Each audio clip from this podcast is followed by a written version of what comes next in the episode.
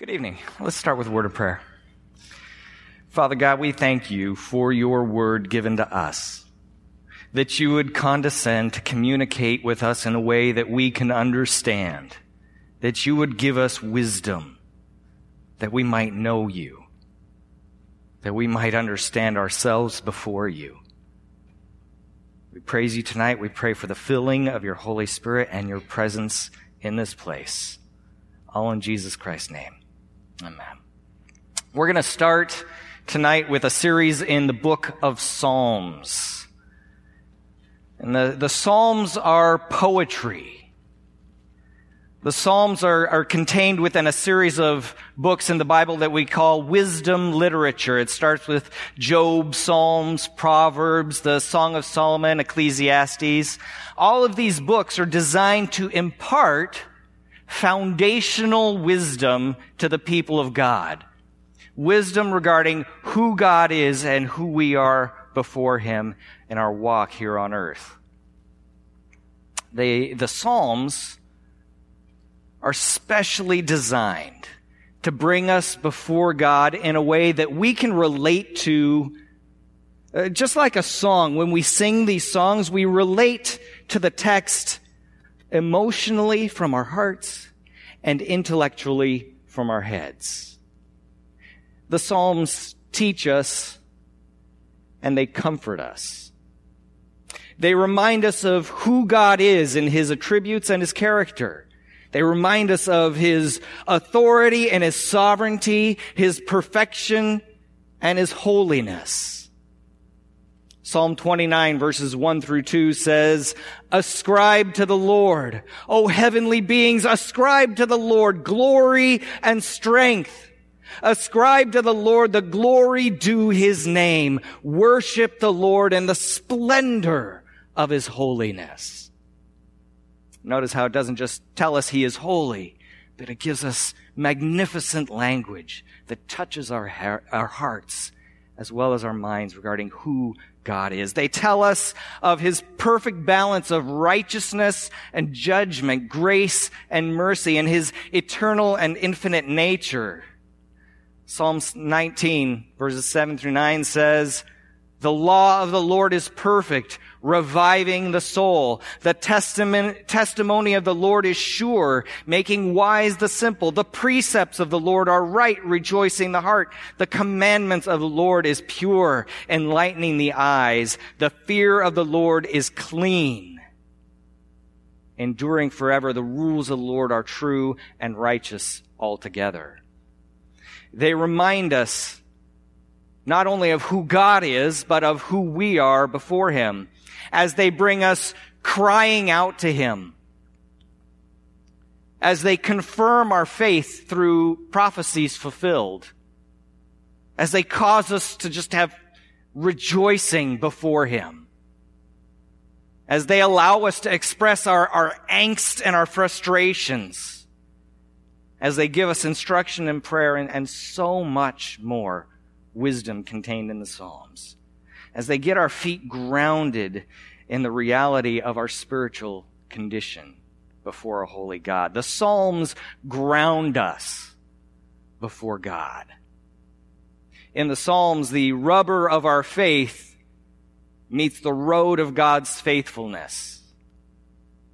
Human imperfection meets the perfect holiness of God. Tonight we are in Psalm 1. And this psalm introduces the whole book of Psalms, and there's many opinions and thoughts out there as to how the book of Psalms is ordered and why it's in this way or that way. It's, it's put into five different books, but I, along with many others, feel that the first psalm was certainly placed here at the beginning intentionally. Psalm 1 grounds us in God's Word. God's Word is the foundation of our faith. In the beginning was the Word. And the Word was with God, and the Word was God. Through the Word, we are introduced to God's salvation plan. Through the Word, we are introduced to our Savior, Jesus Christ. The Word grounds us. And this psalm grounds us in the Word. This psalm draws a dividing line between the righteous and the wicked. And it gives a distinctive characteristic that defines the difference between the two. This psalm lays the groundwork of how to keep sin out of our lives. How to have spiritual prosperity. It teaches us how to stay away from the spiritual depravity, the lethargy, the, the apathy that so easily creeps into our lives, that sin that so easily entangles us, that we might thrive in our walk with Christ. If you aren't there yet, let's open to the book of Psalms. We're going to read Psalm 1. It says, Blessed is the man who walks not in the counsel of the wicked, nor stands in the way of sinners, nor sits in the seat of scoffers. But his delight is in the law of the Lord, and on his law he meditates day and night. He is like a tree planted by streams of water that yields its fruit in its season, and its leaf does not wither. In all that he does, he prospers. The wicked are not so, but are like chaff that the wind drives away. Therefore, the wicked will not stand in the judgment, nor sinners in the congregation of the righteous. For the Lord knows the way of the righteous, but the way of the wicked will perish. What is the greatest problem that we have in this world? What is the single greatest problem that we have in this world? It's sin. It's sin. This psalm says it's the walking in the counsel of the wicked, standing in the way of sinners, and sitting in the seat of mockers. It's in ourselves as well as the world around us. Jeremiah 17:9 it says, "The heart is deceitful above all things and desperately sick. Who can understand it?" Who? No one. Psalm 14:1 The fool says in his heart, there is no God. They are corrupt and do abominable deeds. There is none who does good. Romans 3:23 For all have sinned and fall short of the glory of God, right? Sin is what separates us from the God who created us. We are all born in sin. We have a sinful nature about us that we just can't shake. Even those of us who share in Jesus Christ and have been spiritually set free from sin, we still live in these bodies of flesh, these bodies of temptation, and we still have to deal with the temptations day in and day out, every day, seven days a week, 365 days a year, as long as we live on this earth. Paul puts it like this in Romans chapter 7. Go ahead and turn to Romans chapter 7, starting in verse 14. He says, For we know that the law is spiritual, but I am of the flesh, sold under sin. For I do not understand my own actions. For I do not do what I want, but I do the very thing I hate. Now, if I do what I do not want, I agree with the law that it is good. So now it is no longer I who do it, but sin that dwells within me. For I know that nothing good dwells in me, that is in my flesh. For I have the desire to do what is right, but not the ability to carry it out. For I do not do the good I want, but the evil I do not want is what I keep on doing. Now, if I do what I do not want, it is no longer I who do it, but the sin that dwells within me. So I find it to be a law that when I want to do right, evil lies close at hand. For I delight in the law of God in my inner being. But I see in my members another law, waging war against the law of my mind and making me captive to the law of sin that dwells in my members. Wretched man that I am as Christians. We shouldn't forget that while we are perfected in Christ, we are still in that process of being sanctified, aren't we? Sin continues to be a problem for us because we can so easily become complacent and lethargic in our walk. Sin doesn't tend to come upon us so that we see it for what it is, does it? How does sin work? It, it's, it's not like an, an elephant coming at you from across the field, is it? Where you, you see the elephant charging at you from a long ways away and you just kind of step aside and let it go by. And you keep going about your way, doing all the right things. Instead, scripture defines Satan for us as a prowling lion, patiently waiting for the opportune moment sin creeps up on us and slowly drags us down.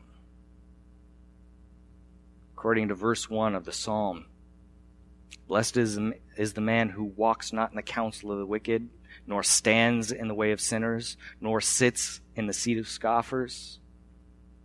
Sin walks, then it comes to a stand, and eventually we end up sitting in it. It comes upon us gradually. The Christian businessman who has an affair doesn't generally just go up to his coworker and say, Hey, would you like to have an illicit affair that goes against everything I believe in right now? No. They, they walk together down the hall.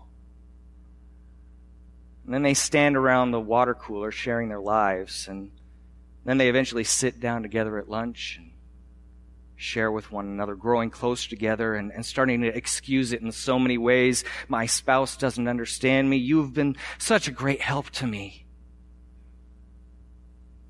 And when reality sits in, they look back and they say, How did I ever get here? How did this happen to me? Why did I ever let this happen? Because sin is coy. It is patient. It's in our flesh and it's in the world around us. And some of us might say, Oh, I don't have any problem with having an affair. Well, sin has a different attraction for each of us, doesn't it? Satan knows what gets to you in particular. We're each tempted in different ways. For some, it might be an affair. For others, it could be food or alcohol or drugs or perhaps uncontrolled emotional outbursts and anger. Something that in some small way we've gotten away with or we've become used to. We haven't maybe met the consequence for it yet, or maybe the consequence hasn't been severe enough. So gradually it just kind of becomes a part of our lives. We walk, and then we stand, and then we sit. So if we have this sinful nature about us, we have these bodies of flesh, how in the world are we to combat the complacency of our sin nature? Blessed is the man, verse 2, whose delight is in the law of the Lord. And on his law he meditates day and night. We need to be grounded in God's Word if we are to combat the complacency of our sinful nature and the world around us. God's Word needs to be a delight to us, but His delight is in the law of the Lord.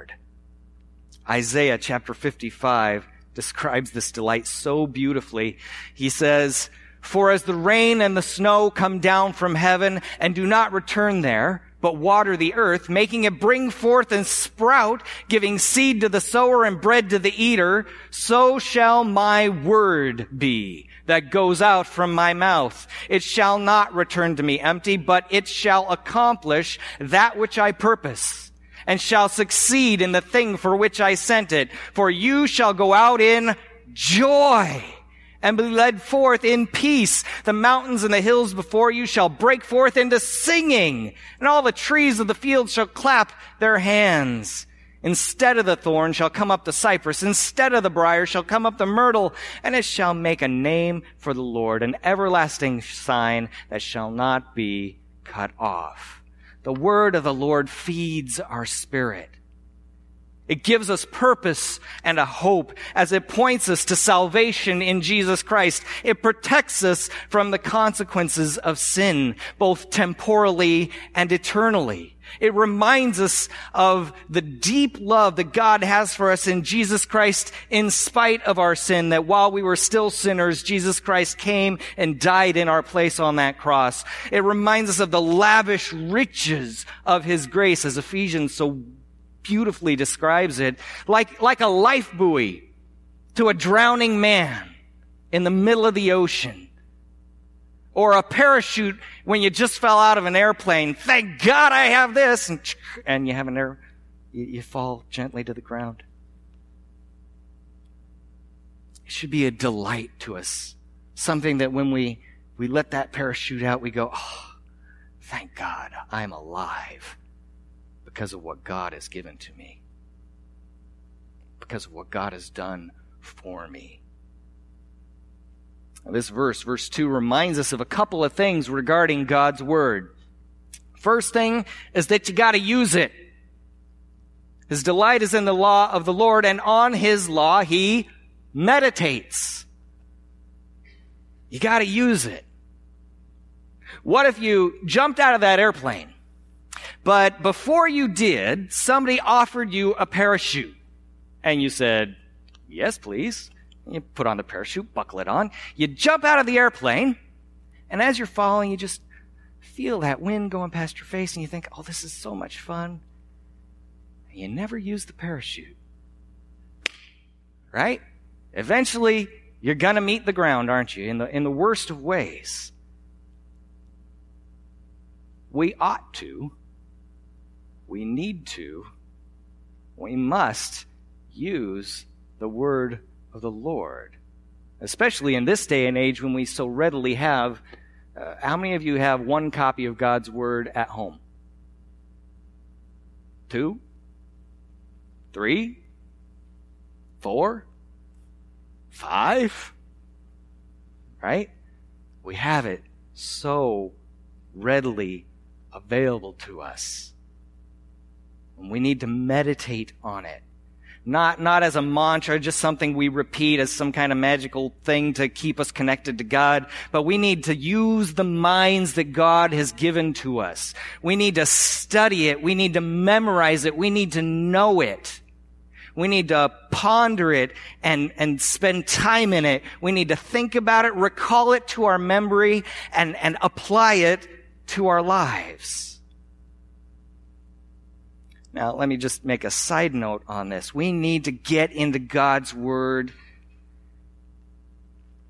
But don't think you need to be some kind of Bible guru right off the bat. Don't think that if, if I start this year long Bible study and I don't do it every day, I'm, and I, and I fail to do it for a week, I just might as well give up. Don't think you have to be perfect at it right off the bat, out of the starting gate. But do something with it. Do something with it. Because the times that we are in God's Word, praying through God's Word with Him sincerely before Him, we will not be in sin.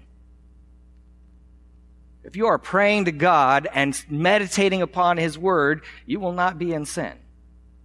See, God's Word is a sin inhibitor. Psalm 119, verses 9 through 11 says, How can a young man keep his way pure? By guarding it according to your Word. With my whole heart I seek you. Let me not wander from your commandments. I have stored up your word in my heart that I might not sin against you.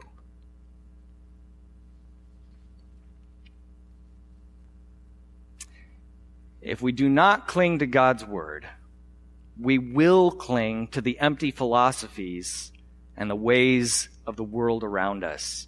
we will begin that slow descent into sin and worldliness. So first you need to meditate on, on, it. You need to use it. You need to apply it.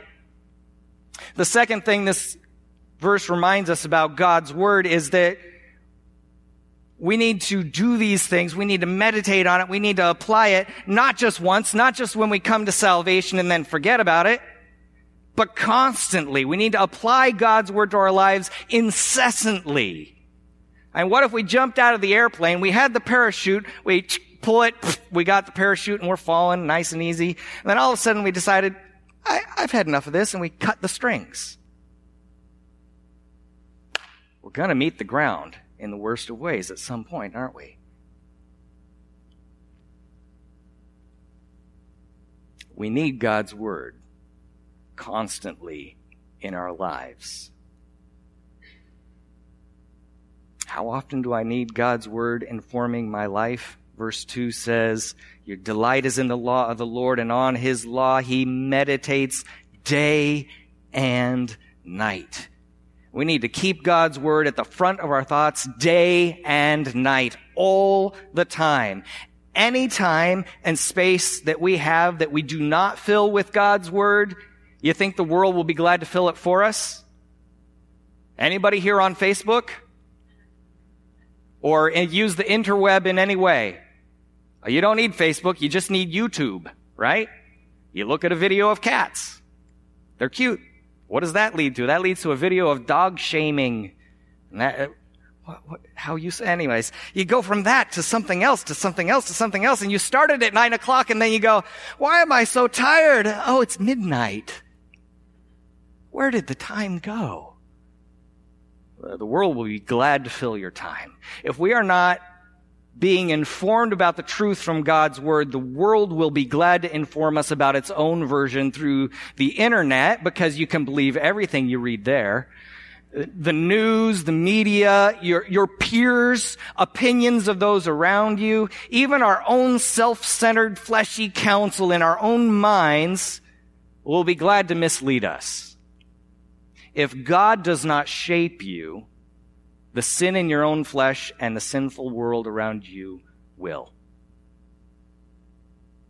If we want real truth, then all the counsel we receive, all the media we take in needs to be filtered through the truth of the creator of all things, God and His Word. And how can we filter that? Unless we know God's Word, unless we meditate on it, unless we ponder it, unless we consider it day and night.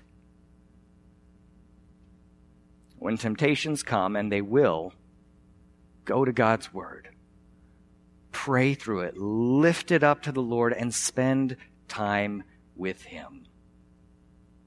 Be careful not to depend upon the things of this world to keep you out of trouble and away from sin because they will only lead you deeper into it and farther away from our necessary dependence upon God necessary dependence upon God. And I am on Facebook, and I, see a lot of things on Facebook from different people.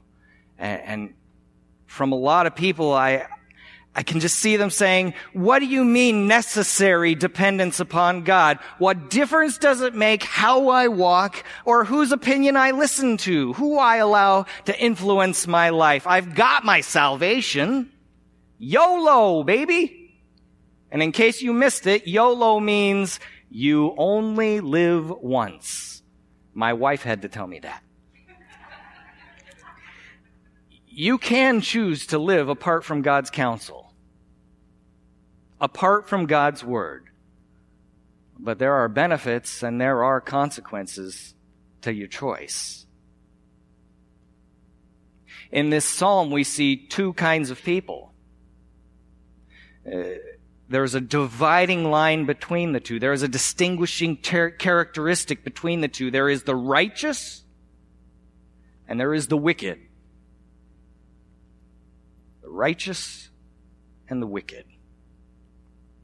The righteous, his delight is in the law of the Lord, and on his law he meditates day and night. He is like a tree, verse 3, planted by streams of water that yields its fruit in its season, and its leaf does not wither. In all he does, he prospers. The wicked are not so. They are not like that, but are like chaff that the wind drives away. The righteous delight in God's word and prosper for it. The wicked walk in the counsel of the world and will be judged for it. This psalm seems to imply to us that there's no such thing as a righteous man or woman of God, a Christian, who does not delight in the law of God, who does not delight in God's word, applying it constantly to their lives. I'm not saying we have to be infallible. Jesus is infallible in our place. But the Christian will not take on salvation and then not use the parachute the whole way down. The Christian will keep God's word close to their hearts day and night. The wicked, the one who does not believe, will take on the character, the ways, the counsel of the world, and let that become their defining characteristic the thing that defines their posts on Facebook, that defines where they go and what they do when they aren't here at church.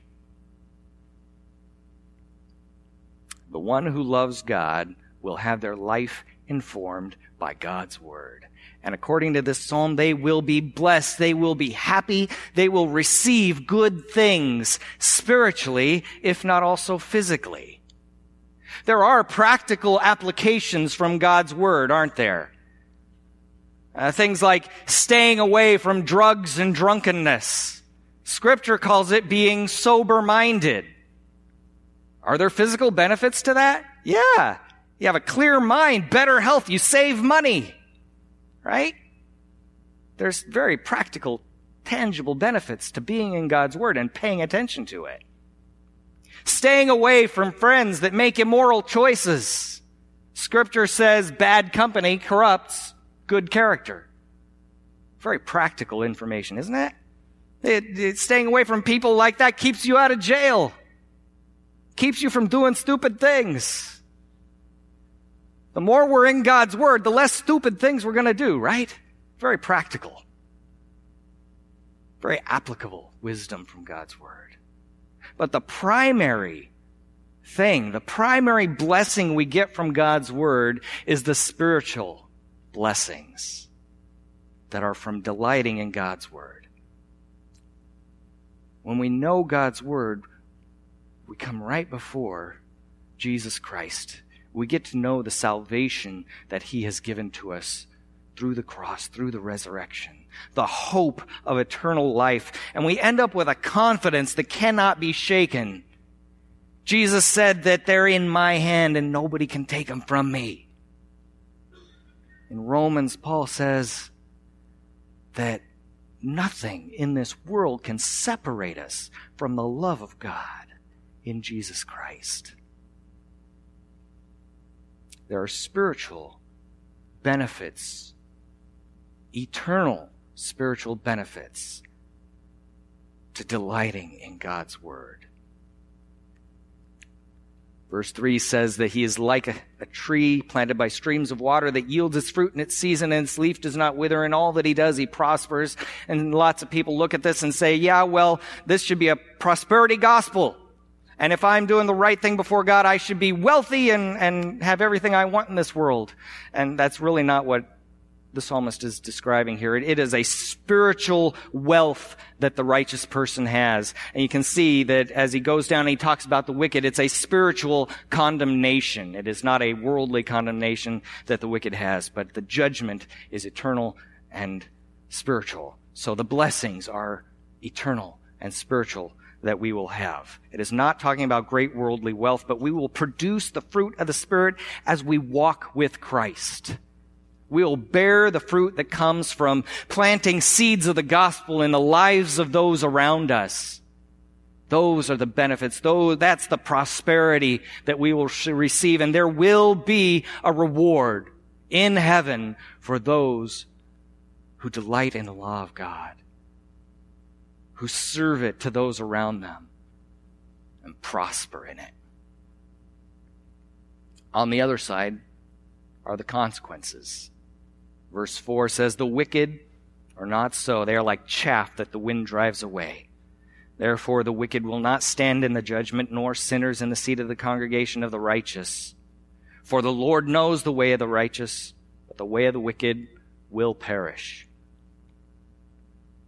As we've heard recently from the study in Revelation from Pastor Paul, there will be a day of judgment. If you choose to walk, stand, and sit in the ways of this world and not delight in the law of the Lord. The great white throne judgment is a real thing and it is coming.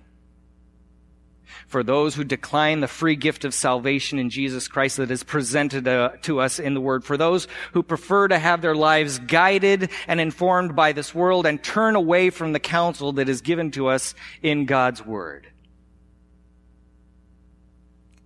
some of some people in this world they, they stray from god because they, they don't like what is said in the word. They don't like what is said about certain things that they'd rather be doing or or they have friends who are into these sins and and they they think but there's nothing wrong with them. I love them. They're my friends. And and god's word says some hard things. It draws some hard lines and there is no denying it. But he is the creator of the heavens and the earth.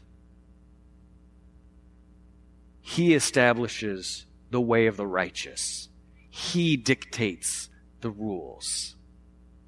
And when we come before God, there's no getting out of it. There's, there's no talking away your way around it with the Lord saying, yeah, well, I just didn't like this or that.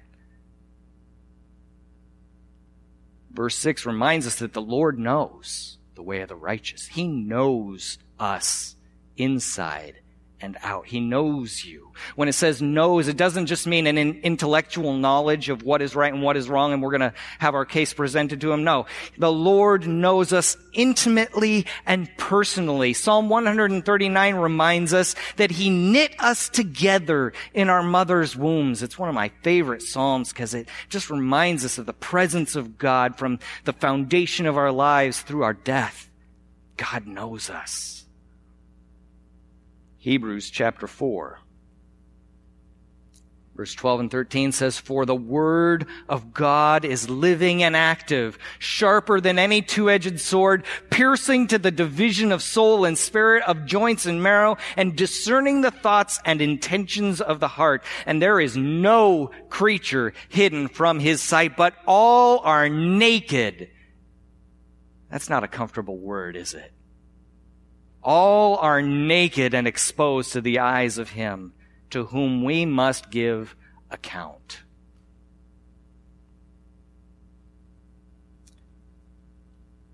So if you have a friend, or if you yourself has a problem with some of the things in God's Word, please know that God is okay with your confusion and your frustration.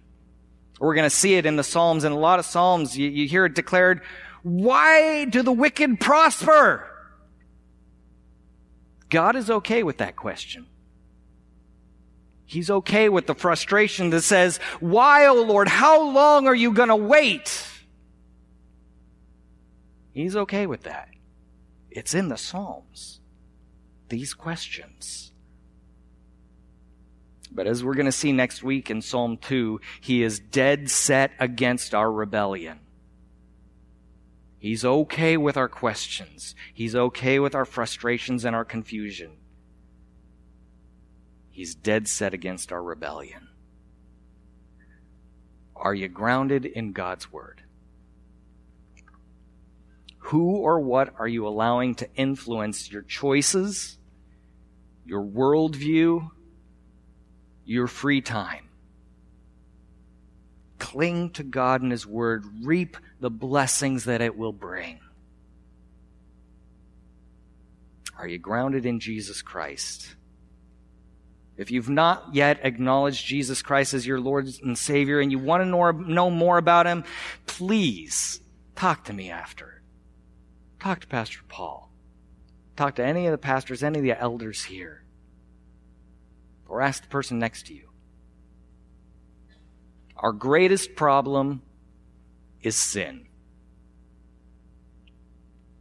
The only cure is Jesus Christ. God's word points us to salvation in Christ alone. Be grounded in his word, that you would prosper and not be judged. Let's pray. Father God, we thank you for your word. We thank you for its reminders to us of your love, of salvation, of who we are before you. Lord, we thank you for speaking to us in this way. Forward, forthright, not withholding, not withholding your righteousness and not withholding your gracious, merciful love not withholding the cross. We praise you, O God, this night as a family surrounded around your word. In Jesus Christ's name, amen.